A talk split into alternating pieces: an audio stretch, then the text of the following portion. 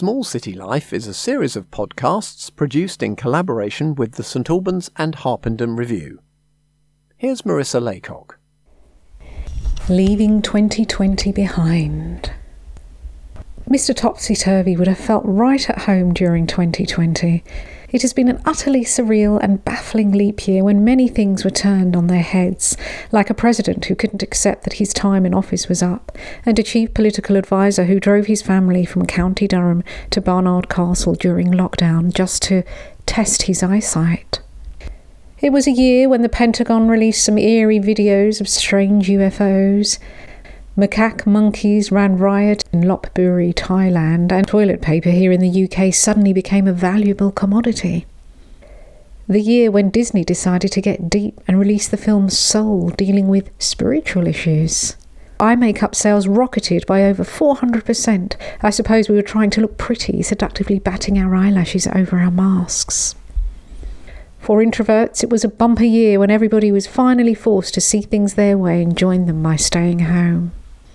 Despite last year being the year of COVID 19, some good things happened too.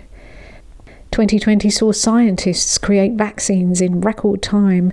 There was an unprecedented decline in CO2 emissions, and the closest conjunction of the two planets Jupiter and Saturn took place for the first time since 1623. Luxembourg became the first country in the world to make all public transport free to use, and of course, the lovable creature Baby Yoda, the Mandalorian child, was waiting to be discovered under many Christmas trees. To add to the surreal quality of 2020, instead of playing our usual Scrabble and Monopoly, my husband introduced us to Jaws, the board game based on the iconic Steven Spielberg film. Depicted on one side of the board is Amity Island, and on the other, the boat, Orca. It is nicely designed with that 70s feel, creating a nostalgic narrative. My husband boldly declares that he will take on the role of the shark, so we are left with only three options namely, to be Martin Brody, the police chief, Quint, the shark hunter, or marine biologist Matt Hooper. Our role is to stop the shark from eating people using various strategies such as attaching barrels to him, using binoculars to spot him, and choosing close range weapons to wound him. The first time we play, I experience a slight brain ache trying to take in all of the instructions. If your attention span is anything like mine, it proves to be a bit of a challenge. The next evening, it's better as we put more moves into practice. I imagine the game would probably get more interesting after you've played it a few times, as quite a lot of strategy is required. I end up feeling angry trying to anticipate the moves of this monstrous shark killing all of the swimmers, and the fact that I only get four moves to do anything about it. I'd recommend it for intelligent people, but to be honest, I didn't feel that engaged with it. I thought Articulate Fame was altogether more fun with quick fire rounds where I had to describe famous people against the clock. Some of my definitions were pretty spot on, such as my succinct description of Julius Caesar. He was the first Roman emperor. Other times I sounded somewhat naive. She took Prince Harry away from us all to the US. When it was my turn to guess, I failed miserably as my husband tried to describe footballers.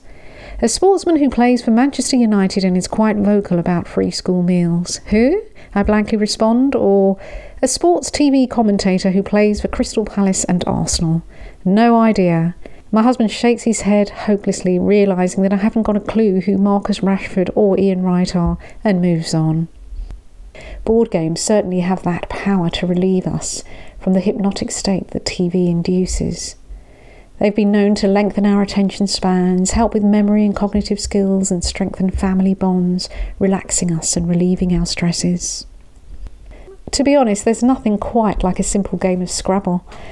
On Boxing Day afternoon, I make a fresh pot of Earl Grey tea, cut some Christmas cake, light a Christmas candle, and get out my brand new Art Deco version of the game.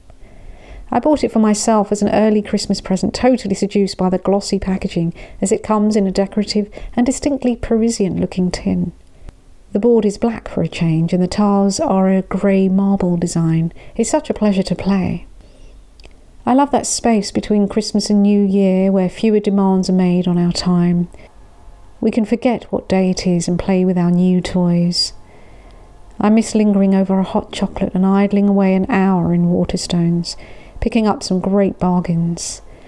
and staying at home and watching old sitcoms like To the Manor Born with a Millennial was weird. Imagine life being that simple, my daughter muses. Of course, we have all had to traverse this year with bravery and patience. For many, it has been a time of loss and mourning. For others, a time of sickness, then a journey to recovery. And for our key workers, it has been a battle in which they have had to soldier on fearlessly. Prince William has reminded us more than once that we owe them all a huge debt of gratitude. Captain Tom Moore's encouraging words, quote, For all those finding it difficult, the sun will shine on you again and the clouds will go away. Unquote. Such sentiments fill me with hope and peace, especially because it wasn't said by some 20 year old California New Ager, but by an ex soldier and former British Army officer. A person who has lived on this planet for over 100 years, has been through so much, and has the wisdom to understand that all things will pass. I guess when you have lived for such a long time, you can walk through hell and know that it will eventually come to an end. If we all just keep going, we are likely to reach fresh beginnings. Small City Life is a series of podcasts produced in association with the St Albans and Harpenden Review.